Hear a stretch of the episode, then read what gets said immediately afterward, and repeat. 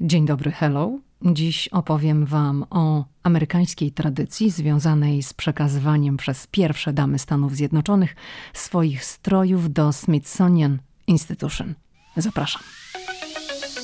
Hej, tu Lidia Krawczuk. Los rzucił mnie do Waszyngtonu kilkanaście lat temu i to właśnie tutaj, w stolicy USA, powstaje podcast Ameryka i ja. Tu opowiadam o Ameryce, o życiu w Stanach i podróżowaniu po USA. Ameryka mnie fascynuje. Jeśli Ciebie, tak jak mnie, ciekawią Stany i chcesz wiedzieć o nich więcej, to jesteś we właściwym miejscu. Pod koniec stycznia uczestniczyłam w Waszyngtonie w ceremonii przekazania strojów, które miała na sobie w czasie inauguracji prezydentury Joe Bidena w 2021 roku jego żona Jill Biden. Te stroje trafiły do Muzeum Historii Amerykańskiej w Waszyngtonie, które jest częścią Smithsonian Institution.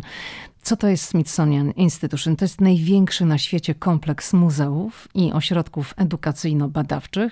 Ten kompleks mieści się w Waszyngtonie, to jest wiele budynków. Powstały jako fundacja w 1846 roku na podstawie testamentu Jamesa Smithsona który przekazał swój majątek, żeby utworzyć taką instytucję. I mamy w Waszyngtonie kilkanaście muzeów, które są skupione właśnie pod tym szyldem. Wspomniane Muzeum Historii Amerykańskiej, Muzeum Historii Naturalnej, Galeria Narodowa, Muzeum Lotnictwa i Przestrzeni Kosmicznej to są tylko przykłady. I Smithsonian finansuje i organizuje badania naukowe, wydaje książki, wydaje czasopisma, prowadzi wymianę publikacji z zagranicznymi ośrodkami naukowymi. I właśnie częścią Smithsonian jest Muzeum Historii Amerykańskiej i to właśnie tutaj do tego muzeum trafiają stroje pierwszych dam do stałej kolekcji na wystawę, która nazywa się First Ladies. Czyli niezależnie od tego, kiedy przyjedziecie do Waszyngtonu, jeżeli wybierzecie się do tego muzeum, to ta wystawa będzie na Was czekać i ja Wam ją polecam. Polecam już wielokrotnie. Kiedy w styczniu 2021 roku prezydent Joe Biden składał przysięgę u stóp Kapitolu, był sam środek światowej pandemii. To wiemy. Nie było w Waszyngtonie jak zwykle balu i nie było przyjęć, bo taki bal Taki jeden jest główny, który inauguruje rozpoczęcie prezydentury. Jest jeszcze wiele innych, ale ten jeden jest główny, chociaż nowy prezydent i nowa pierwsza dama odwiedzają zazwyczaj kilka takich imprez, gdzie są takie przyjęcia, suknie balowe i tak dalej. I tam mają ten swój słynny taniec. Wtedy, w 2021, z powodu pandemii, tego nie było. Z tego powodu kreacje obecnej pierwszej damy, Jill Biden, przekazane do muzeum, to nie jest suknia balowa, bo zawsze trafiają tam suknie balowe, no zawsze, zazwyczaj. A jest to tweedowy płaszcz z takimi aksamitnymi mankietami. Ten płaszcz jest w kolorze, no mogłabym powiedzieć, taki oceanu, pięknego oceanu morskiej wody oraz kremowy płaszcz i sukienka z haftowanymi kwiatami. I jak ta uroczystość wyglądała? Muzeum w tym dniu jest zamknięte, nikt nie może wejść. No to już, to już jest taki cały scenariusz, ponieważ Jill Biden nie była pierwszą, pierwszą damą, która przekazywała swoje stroje do muzeum, także ten scenariusz jest, już jest opracowany. I muzeum jest w tym dniu zamknięte. Sama wystawa mieści się na pierwszym piętrze, ale ta impreza odbywa się w takim holu na parterze. Tam jest po prostu bardzo dużo miejsca, no i wtedy budowana jest scena, stawiane są krzesełka i tam odbywa się ta uroczystość. No było zaproszonych sporo różnych osób, sporo gości, oczywiście media. I to była uroczystość oczywiście z udziałem Jill Biden, pierwszej damy, przedstawicieli Smithsonian Institution i dwóch projektantek, które zaprojektowały stroje dla Jill Biden. Co to były za stroje? To były dwa zestawy, jak już wspomniałam. Może tak troszeczkę więcej powiem w tej chwili.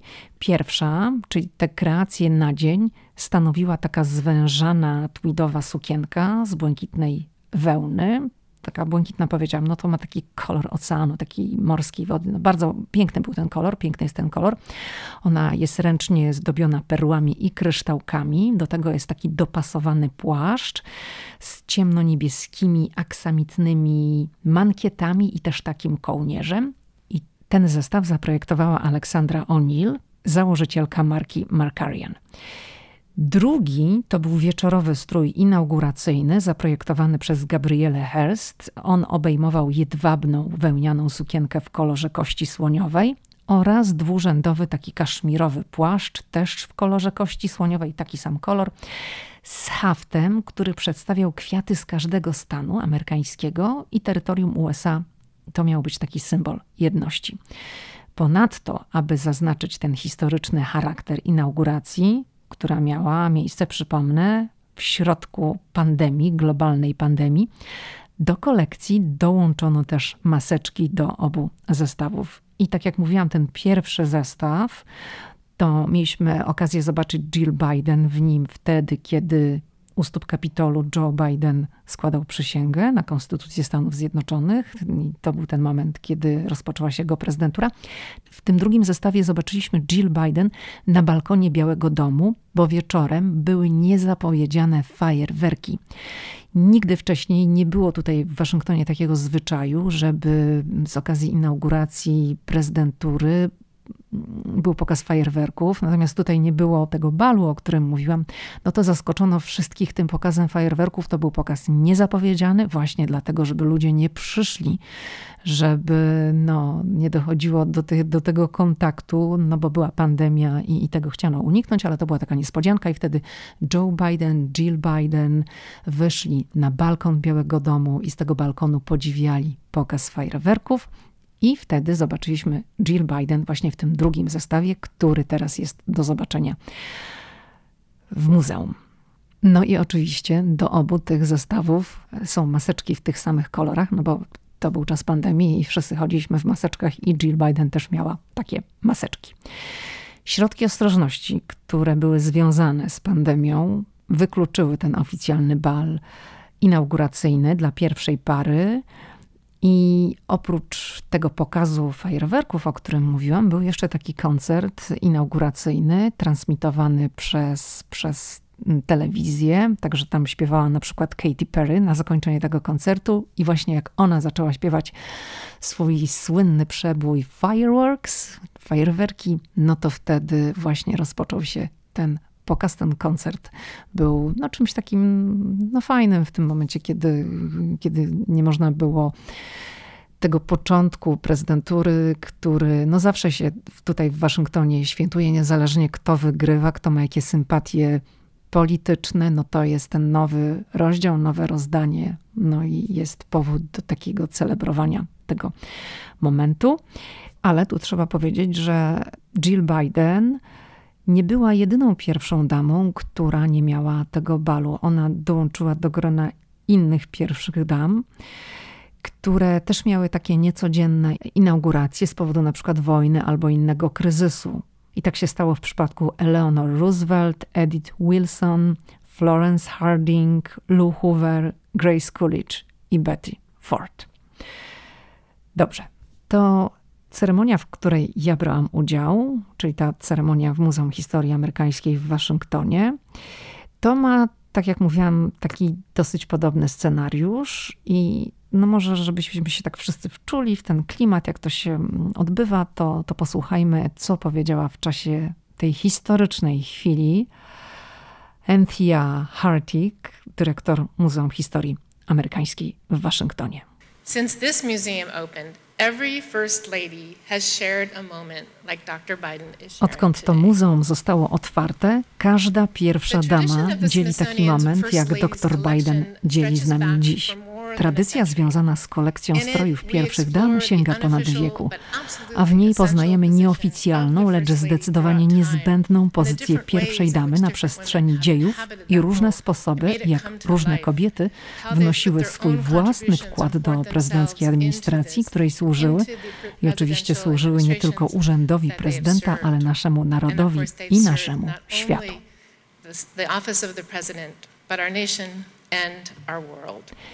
I tu na chwilę chciałabym się zatrzymać. Usłyszeliście tutaj dr Biden, że w taki sposób dyrektor muzeum mówiła o pierwszej damie Jill Biden.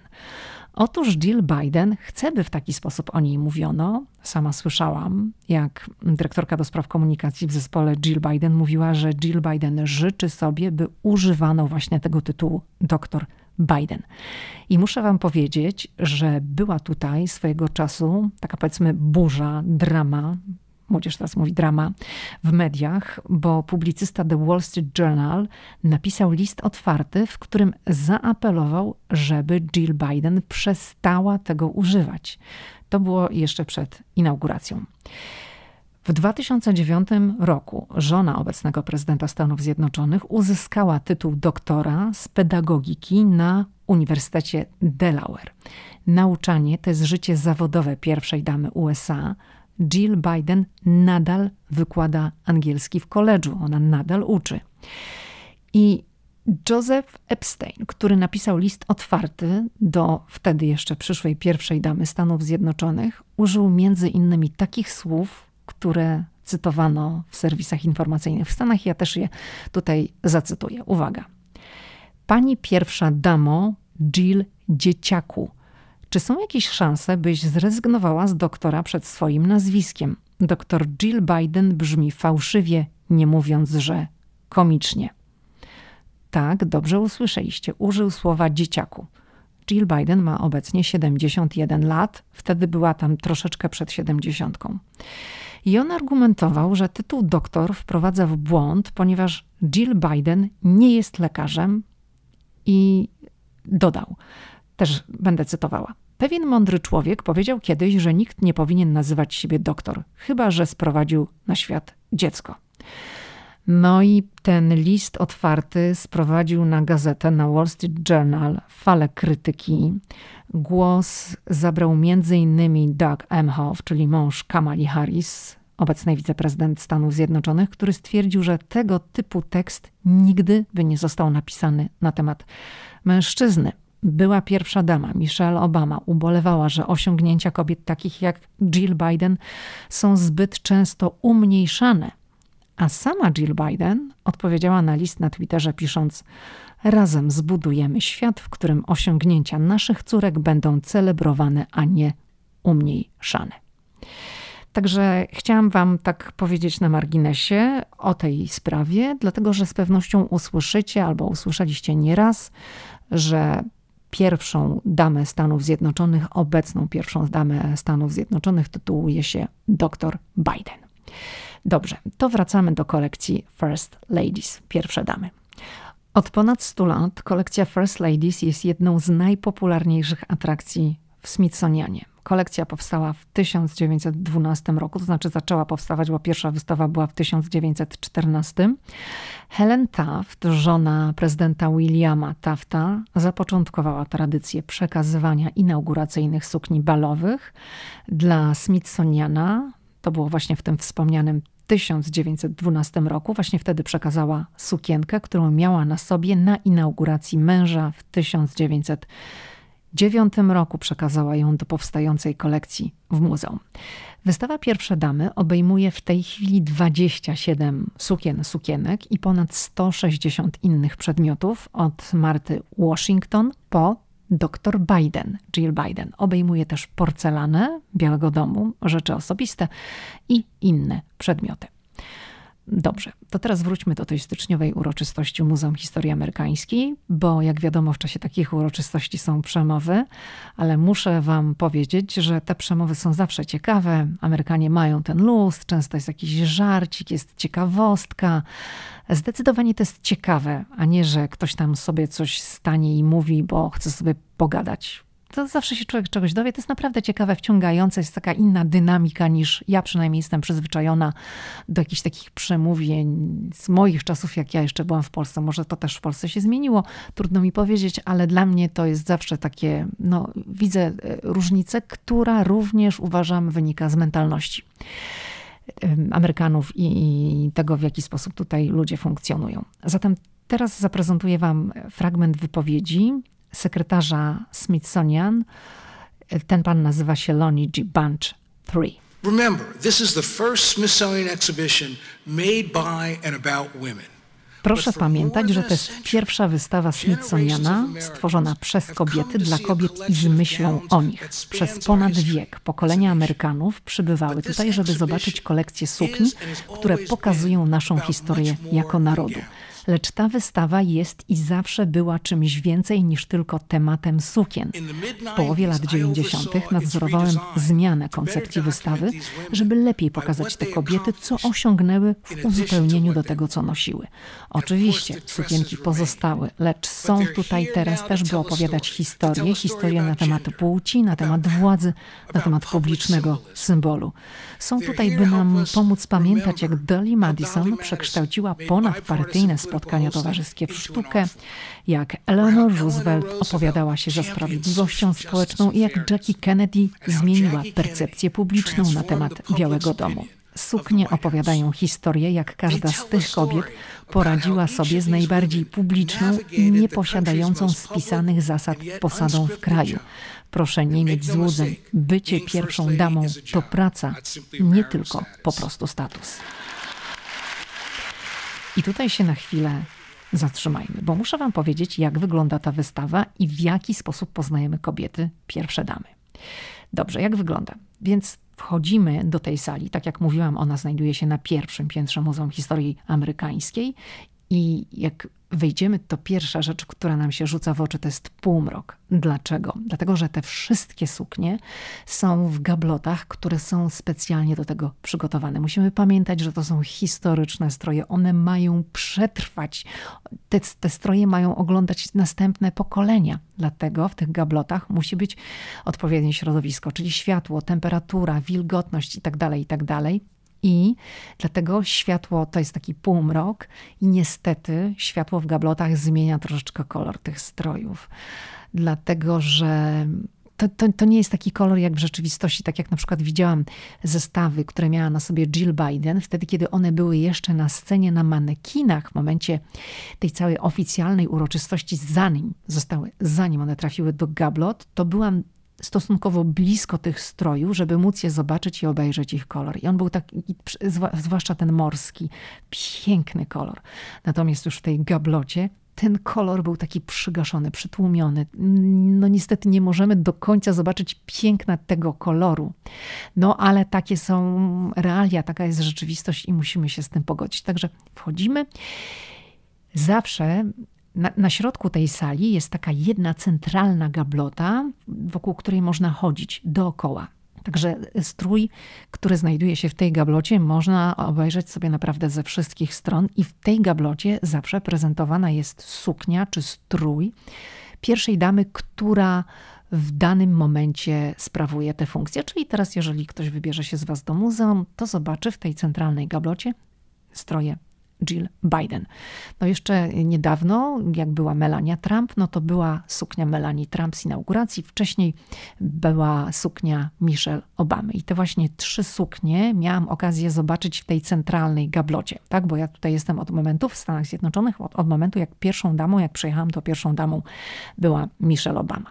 Potem była Melania Trump i teraz jest Jill Biden. Także ta suknia obecnej pierwszej damy jest w tej centralnej gablocie, natomiast reszta jest w takich gablotach, które są przy ścianie i już tylko widzimy przód, może bok. Jeżeli się jakoś tam ustawimy sukni, nie widzimy jak ta suknia wygląda od tyłu, dlatego że no tak są skonstruowane gabloty. I to jest to, co widzimy. Jest jeszcze oprócz tego taka część, w której możemy zobaczyć porcelanę Białego Domu, ale może teraz się na porcelanie nie będę skupiała. Dobrze, także no tutaj Wam powiedziałam, jak mniej więcej to wygląda. Aha, jeszcze na, na dwóch ścianach są portrety wszystkich pierwszych dam Stanów Zjednoczonych, czyli to się kończy na Jill Biden, to jest jej właśnie portret jako ostatni dodany do tej kolekcji. To są takie no nieduże zdjęcia, właściwie portret to może za dużo powiedziane, bo to jest po prostu tak headshot, to się po angielsku mówi, no sama głowa, no portret chyba, tak? Portret. Czarno-białe zdjęcia wszystkich pierwszych dam. I wracając do tego, co powiedział sekretarz Smithsonian Institution, to jest według mnie powiedziane troszeczkę na wyrost, że jest tutaj opowiadana historia tych kobiet, bo to jest wystawa, na której prezentowane są suknie i rzeczy należące do pierwszych dam, takie jak buty, torebki, biżuteria, głównie to jest to. Jest tam też trochę takich drobiazgów z tych wcześniejszych lat, jakieś okulary, ale głównie to są stroje. Są jeszcze właśnie te zestawy porcelany, ale też właśnie nie chcę o tym mówić w tej chwili. Nie oszukujmy się jednak. kilkuzdaniowy opis na temat pierwszej damy przy sukni, bo do każdej sukni jest tam opis, żeby było wiadomo, czyja to jest suknia, to, to nie jest opowiadanie historii o pierwszej damie. Tak? No, widzimy przede wszystkim strój i opis, coś tam o niej, powiedzmy jakieś tam może takie główne osiągnięcie. I ja uważam, to jest moja opinia, to co za chwilę powiem, że po prostu w końcu zrozumiano, że nie można sprowadzać roli pierwszej damy do sukienki i talerzyków i zmieniono narrację tej wystawy, ale nie oszukujmy się. Idzie się na tą wystawę po to, żeby zobaczyć stroje pierwszych dam, żeby zobaczyć te sukienki. Zobaczenie wystawy oczywiście może zainspirować, żeby wejść w temat głębiej, żeby zainteresować się konkretną pierwszą damą albo w ogóle rolą pierwszej damy w Stanach Zjednoczonych, ale jak wchodzisz, to pierwsze co widzisz, to widzisz suknię, a nie historię. No. I no możesz przeczytać opis, tak? Nie każdy czyta, bo ja sobie to obserwuję. Tam ktoś się zatrzyma, może kogoś zainteresuje bardziej, ale tam nie każdy czyta, zobaczy czyja suknia i tyle. Możesz zobaczyć też film, bo elementem wystawy jest taki wyświetlany, no w kółko można powiedzieć, film. Jest tam taki telewizor wmontowany, to nie jest jakiś tam super wielki ekran, na którym można zobaczyć fragmenty tańca nowej prezydenckiej pary właśnie z tego inauguracyjnego balu. Tam widać, jak tańczą Reaganowie, Bushowie, Obamowie czy Trumpowie. No Jill Biden do tej pory nie widziałam, a zresztą nie zobaczymy właśnie, co ja mówię. Przecież oni nie tańczyli, nie było balu. Może kiedyś tam coś dołączą i będą te fajerwerki, jak machają na balkonie. A co do talerzyków, bo, bo użyłam takiego określenia, czyli porcelany. Częścią wystawy są też zestawy porcelany, oficjalnej porcelany, czyli state china, tak to się nazywa po angielsku. Porcelany, której używa się w Białym Domu. Do czego? Każda administracja, każdy prezydent wydaje state dinner. State dinner to jest taka oficjalna kolacja na cześć innego zagranicznego przywódcy, którego podejmuje w Białym Domu. I tak, na przykład prezydent Obama w ciągu 8 lat wydał takich kolacji kilkanaście. Prezydent Reagan w latach 80. 35. Reaganowie uwielbiali wydawać przyjęcia, state dinner to był dobry pretekst, zresztą no to wtedy były e, lata 80., okres zimnej wojny, specyficzne czasy w historii świata. Także Reagan tutaj dużo takich kolacji wydawał. I Clintonowie też bardzo lubili, też dużo tych kolacji mieli, też wydawali, ale na przykład Donald Trump wydał zaledwie dwie kolacje takie oficjalne w czasie swojej prezydentury czteroletniej. Joe Biden wydał do tej pory jedną taką kolację, no ale jest prezydentem krótko, na razie dwa lata, no i zaczynał w pandemii. Także też nie było okazji, żeby tego typu kolacje organizować. W każdym razie szef kuchni Białego Domu tygodniami pracuje nad wykwintnym menu, a w czasie tej kolacji dania są serwowane właśnie na porcelanie, która jest sygnowana prezydenckim godłem i to jest właśnie ta oficjalna porcelana Białego Domu. I te zestawy można zobaczyć w Muzeum Historii Amerykańskiej one są częścią wystawy First Ladies, bo oczywiście pierwsza dama zajmuje się pozyskaniem nowej porcelany, to znaczy może pozyskaniem, no to ona nadzoruje ten cały proces, że jeżeli trzeba zamówić nowy komplet, to to jest w gestii pierwszej damy. W związku z tym, że to są posiłki dla wielu osób, dekorujący stoły no muszą często ratować się porcelaną z różnych zestawów, która pochodzi no, z różnych czasów, z okresów różnych prezydentur. I ten najnowszy oficjalny zestaw to jest zestaw, który został zamówiony za czasów Baracka Obamy.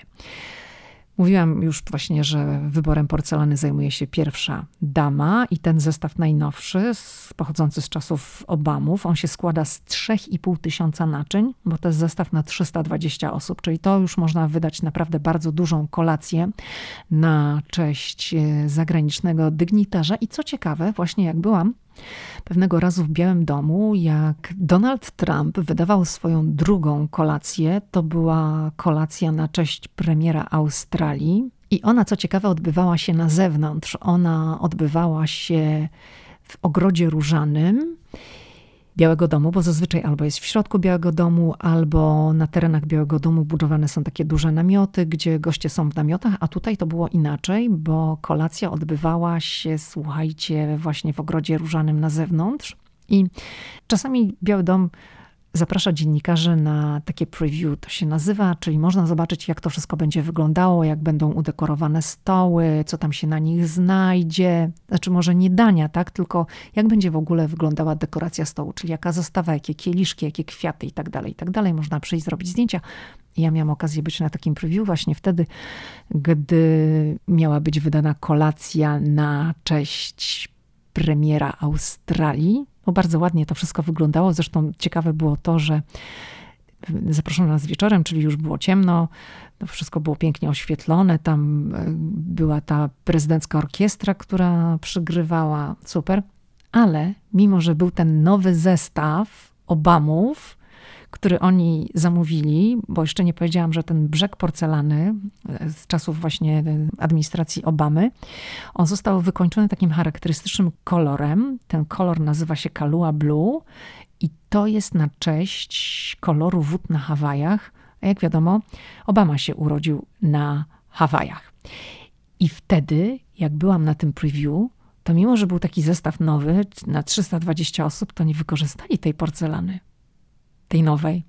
Tylko wykorzystali z jak, jakąś z poprzedniej administracji. To wszystko szło w takich kolorach bardziej biel, złoto, były żółte kwiaty. Nie wiem w tej chwili, nie potrafię sobie przypomnieć, a nie sprawdzałam przed nagrywaniem podcastu, z jakiego okresu była to porcelana, jak, jakie to były zestawy, ale na pewno nie była to porcelana Obamów, bo nie było tej właśnie takiej obwódki. Ona jest dosyć gruba, taka niebieska widziałam tą porcelanę w Białym Domu. W Białym Domu jest taki pokój, który nazywa się State China i tam są właśnie zestawy porcelany i ona tam była. W Muzeum Historii Amerykańskiej przez długi czas nie było właśnie porcelany Baracka Obamy i teraz nie jestem sobie w stanie przypomnieć, czy ją w końcu tam dołożyli, czy nie dołożyli. Ale widziałam tą porcelanę, zmierzam do tego, że ta porcelana jest taka charakterystyczna, że ten kolor taki turkus, ten, ta obwódka jest duża, a oprócz tego jest jeszcze złota obwódka. No, Także Melania Trump nie skorzystała z tego zestawu. I ten zestaw kosztował, ten Obamów, 360 tysięcy dolarów. Zapłacono za niego z prywatnych datków. No i oczywiście tutaj muszę powiedzieć, że najwięcej kontrowersji budziła porcelana, którą zamówiła w 1981 roku Nancy Reagan. Prasa wtedy ją oskarżyła, że jest rozrzutna, bo ten zestaw na 220 osób kosztował ponad 200 tysięcy dolarów i na nic były tłumaczenia, że to darczyńcy zapłacili za tą porcelanę. Po prostu no, prasa uznała, że Nancy Reagan jest, jest rozrzutna. Nancy Reagan miała taką ulubioną czerwoną sukienkę, zresztą kolor czerwony to jest jej, był jej kolorem ulubionym. Jak się wchodzi do Białego Domu, jak się idzie na wycieczkę, to wszędzie w całym Białym Domu są portrety byłych prezydentów i byłych pierwszych dam. I jednym z pierwszych portretów, który widzi się, kiedy się wchodzi na wycieczkę po Białym Domu, jest portret Nancy Reagan i ona właśnie na tym portrecie jest uwieczniona w czerwonej sukience, w tym ulubionym kolorze. I właśnie była taka jedna sukienka, ten jej ulubiony czerwony kolor. Chciano, żeby na tej porcelanie była ta czerwień z tego koloru i odtworzono tę czerwień z tego koloru. Te talerze można zobaczyć właśnie w Muzeum Historii Amerykańskiej w ramach ekspozycji First Ladies i prezydent Aleksander Kwaśniewski z małżonką. To jest do tej pory jedyna polska para, która została uhonorowana oficjalną kolacją w Białym Domu prezydent George W. Bush wraz z pierwszą damą Lorą wydali State Dinner, czyli tę oficjalną kolację na cześć Aleksandra i Jolanty Kwaśniewskich w lipcu w 2002 roku.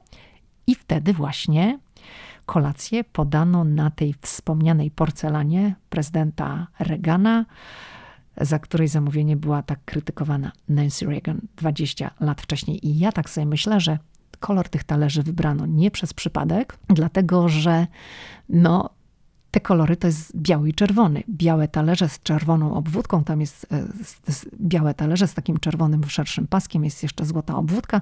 No biało, biel i czerwień to są kolory polskiej flagi. Także to myślę też był ukłon w stronę prezydenta Kwaśniewskiego, w stronę Polski. I tak czasem sobie nawet myślę, że prezydenci, y, administracje, które w danym czasie sprawują władzę, to może wybierają bardziej te zestawy z okresu tych prezydentur, kiedy był prezydent z ich partii, tak? Czyli no, jak Bush wydawał kolację na cześć Kwaśniewskiego, to użył talerzy z okresu, gdy prezydentem był Reagan, czyli też republikański prezydent. Nie wiem, czy nie idę za daleko, ale może tak być. No bo e, Melania Trump nie wybrała talerzy Michelle Obamy, wybrała inne, więc może wybrała właśnie z czasów administracji jakiejś właśnie e, republikańskiej. Dobrze, tu jeszcze muszę powiedzieć, że Andrzej Duda był podejmowany w Białym Domu był z Agatą Kornhauser-Dudą na kolacji, ale to nie była kolacja o statusie state dinner. Nikt od czasu Aleksandra Kwaśniewskiego nie został w Białym Domu w ten sposób uhonorowany, czyli od ponad 20 lat, tak? I tu jeszcze jedno pytanie. Czy każda administracja ma swoją porcelanę? Nie. Dlaczego Donald Trump nie miał swojej? No bo jak Obama kończył swoją kadencję, to właśnie do Białego Domu trafiła wspomniana porcelana, i no to nie będą, przecież nikt nie będzie zamawiał kolejnej. Poza tym Donald Trump był tylko e, jedną kadencję. Także kolejny zestaw zostanie zamówiony wtedy, kiedy będzie taka potrzeba. Troszeczkę się tutaj rozwinęłam w tym wątku, ale to jest również pewien element tej wystawy. Także chciałam, żebyście wiedzieli, a jak już wybierzecie się do Waszyngtonu i będziecie tam na tej wystawie, to myślę, no, ja już to wszystko wiem. Dobrze, to wróćmy jeszcze na chwileczkę do wystąpienia sekretarza Smithsonian. To jest Lonnie G. Bunch 3, bo tutaj jest taki dobry fragment dotyczący roli pierwszej damy. Posłuchajmy. No to rola bez oficjalnego opisu określonych obowiązków, lecz mimo to stała się serią tradycji i przykładów wyznaczanych przez kobiety, które ją sprawowały. Każda pierwsza dama staje się narodową gospodynią, więc daje przestrzeń na polityczne negocjacje, bierze udział w kampaniach wyborczych, w przedsięwzięciach społecznych i edukacyjnych i zarządza swoim własnym wizerunkiem politycznym, jak również prezydenta. I nie może się z tego wypisać. OK, to uporządkujmy pewne fakty.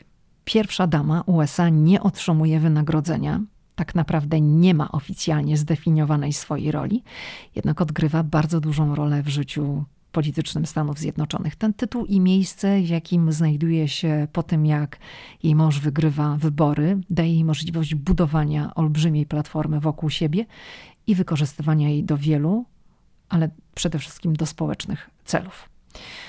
Dobrze, to może teraz chwila o obecnej pierwszej damie Jill Biden. Ona w tę rolę weszła z bardzo dużą pewnością siebie. Nie miała tak naprawdę takiego okresu, gdzie nowa pierwsza dama jest taka trochę niepewna, bo musi się z pewnymi rzeczami oswoić. No nie w przypadku Jill Biden.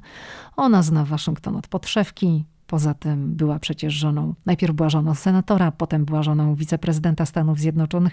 No i ona po prostu wie, z czym to się je, na czym to polega. Także to jest osoba z bardzo dużym doświadczeniem. I no Jill Biden też rozpoczęła w pandemii, także nie miała tego, co jest inauguracją, czyli nie było tego balu, nie było tej sukni. I to jest taka naprawdę wielka tradycja. Cała Ameryka ogląda w telewizji ten taniec, bo to jest przecież historyczny moment. Także, no jak mówiłam, Jill Biden nie miała tańca, nie miała sukni wieczorowej, ale miała fajerwerki, no i właśnie w tej sukni, w tym komplecie, w którym ogląda fajerwerki, ten komplet teraz widzimy na wystawie First Ladies w Muzeum Historii Amerykańskiej, czyli to jest taki kolor kości słoniowej, suknia i płaszcz z haftem i to wszystko trafiło do muzeum. Ten komplet zaprojektowała Gabriela Hearst, to jest pochodząca z Urugwaju, ale mieszkająca od ponad 20 lat w USA projektantka. Tak na marginesie Gabriela Hearst stoi na czele francuskiego domu mody Chloe, także swój czas dzieli między Nowy Jork, w którym mieszka i w którym tworzy dla własnej marki, a Paryż, gdzie właśnie tworzy dla tego francuskiego domu mody. I z Jill Biden Gabriela zna się od dawna. To nie była pierwsza jej współpraca i Jill Biden nie wybrała jej przez przypadek. Także posłuchajmy taki króciutki fragmencik, co powiedziała w czasie ceremonii przekazania sukni, zwracając się do pierwszej damy. Nie mogłabym pomyśleć o lepszej muzie. Wykorzystuje Pani swoją platformę, żeby służyć jako edukatorka, Dziękuję. Ten zestaw został zrobiony z kaszmiru, jedwabnej organzy, a maska, płaszcz i sukienka wszystkie zostały wyhaftowane w Nowym Jorku w naszym dystrykcie odzieżowym. I tu oczywiście przypomniała, że kwiaty to kwiaty ze wszystkich stanów USA i zaznaczyła, że te znajdujące się nad sercem to symbol Delaware stanu. Jill Biden. Druga projektantka, Aleksandra O'Neill, czyli ta, która zaprojektowała płaszcz w morskim odcieniu, w którym Jill Biden była na Kapitolu, to założycielka marki Markarian. I tu jest historia podobna do tej za czasów Michelle Obamy, gdy Michelle Obama wybrała Jasona Wu, wtedy nieznanego szerzej młodego projektanta, którego kariera po inauguracji, po pierwszym tańcu, gdy w telewizji pokazano kreację i powiedziano, kto ją przygotował, eksplodowała. Aleksandra O'Neill też dopiero zaczynała, gdy dostała swoją szansę. Creating Dr. Biden's dress and coat for the inauguration ceremony was an honor. Stworzenie płaszcza i sukni dla dr Biden na inaugurację było zaszczytem. Jestem niezwykle wdzięczna pierwszej damie za wybranie marki Markarian na tę okazję. Mam nadzieję, że gdy ludzie zobaczą te rzeczy w kolekcji Smithsoniana, będą nie tylko pamiętali inspirujący obraz dr Biden tego dnia, lecz zobaczą również wiele osób, które pomogły w stworzeniu tych rzeczy. Jestem wdzięczna Smithsonianowi za wystawienie tych ubrań tutaj i dziękuję jeszcze raz dr Biden za tę możliwość, by stać się częścią historii. Tak mówiła w czasie uroczystości w Muzeum Aleksandra O'Neill. No i oczywiście na sam koniec głos zabrała Jill Biden. Muszę powiedzieć, że obecna pierwsza dama USA jest naprawdę zajęta, uczy, bardzo dużo podróżuje, angażuje się w różne projekty. Jest widoczną, działającą pierwszą damą, zupełnie inną niż jej poprzedniczka Melania Trump. Posłuchajmy, co powiedziała. Clothing is an art and articulation. Odzież to sztuka i artykulacja, to manifestacja chwili czasu, to historia. A dzisiaj jestem głęboko zaszczycona, że mogę odegrać niewielką rolę w wielkim momencie naszej historii wraz z dwiema projektantkami wizjonerkami. Oczywiście oba stroje mają coś, co bez wątpienia odróżnia je od innych eksponatów w tym muzeum, pasujące do tego maski. To tylko małe skrawki materiału, ale reprezentują ogrom tego, z czym mieliśmy do czynienia w tamtym czasie. Pandemię, która na zawsze zmieniła nasz świat.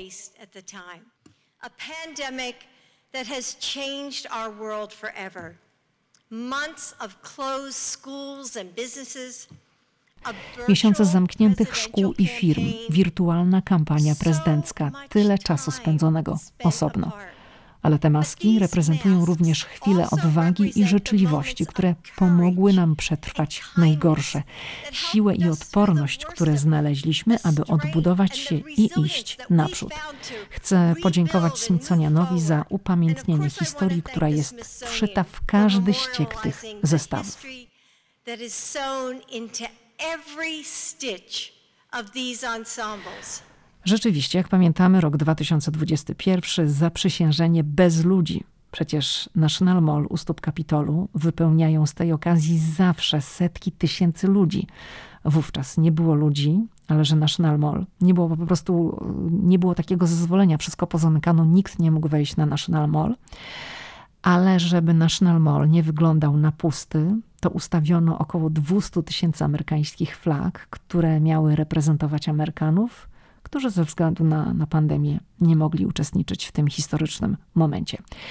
Jak ja to zobaczyłam, to słuchajcie, dla mnie to było genialne, po prostu genialne, bo nie było tej pustki. Na, na tej platformie przed Kapitolem, która jest budowana z okazji zaprzysiężenia, było w momencie zaprzysiężenia trochę gości, to oczywiście w maseczkach był zastosowany ten dystans społeczny, także to nie było tak, że ni, nikogo nie było, ale nie było tych zwykłych ludzi stojących na National Mall i te flagi po prostu rewelacyjnie, rewelacyjnie wypełniły tę pustkę.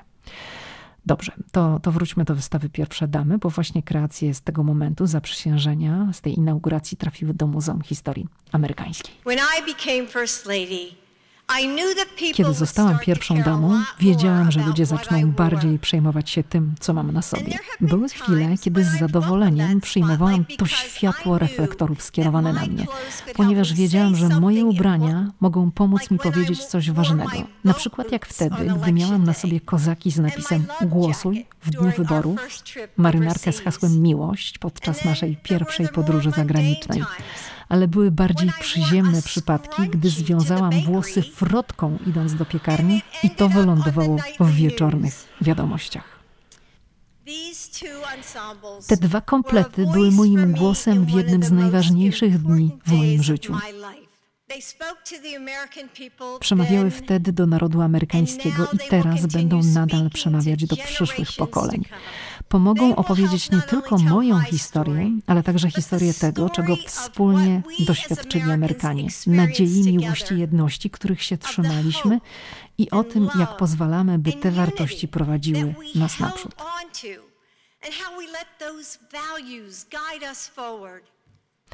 Mam nadzieję, że w przyszłości, kiedy nauczyciele tacy jak ja będą przyprowadzać swoje klasy na tę wystawę, te sukienki pomogą im w nauczaniu uczniów o tym, co rozpoczęło się tego styczniowego dnia, o tym, jak zjednoczyliśmy się jako naród, odbudowując ramię w ramię i serce do serca. Mam nadzieję, że zainspirują przyszłe pokolenia, aby dowiedzieć się więcej o kobietach stojących za sukienkami i nie mogę się doczekać, aby w przyszłości dodać trochę odzieży męskiej do tej galerii. And I look forward to adding some menswear to this gallery in the future as well. This means so much to me. You know, it's been an honor to serve as your first lady. Thank you. To wiele dla mnie znaczy.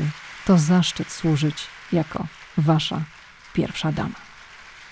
I tu było już bardzo duże wzruszenie. Głos Jill Biden się łamał, bo słuchajcie, co by nie mówić, to że to są suknie i tak dalej, ale to jest historyczny moment i tak jak powiedziałam wcześniej, to jest właśnie też ta szansa i okazja, że suknia, płaszcz, ten zestaw będzie taką iskrą, żeby dowiedzieć się mm, o pierwszych damach czegoś więcej. No i jak słyszeliśmy, Jill Biden tutaj nawiązała, że nie ma takiej kolekcji ze strojami mm, prezydentów.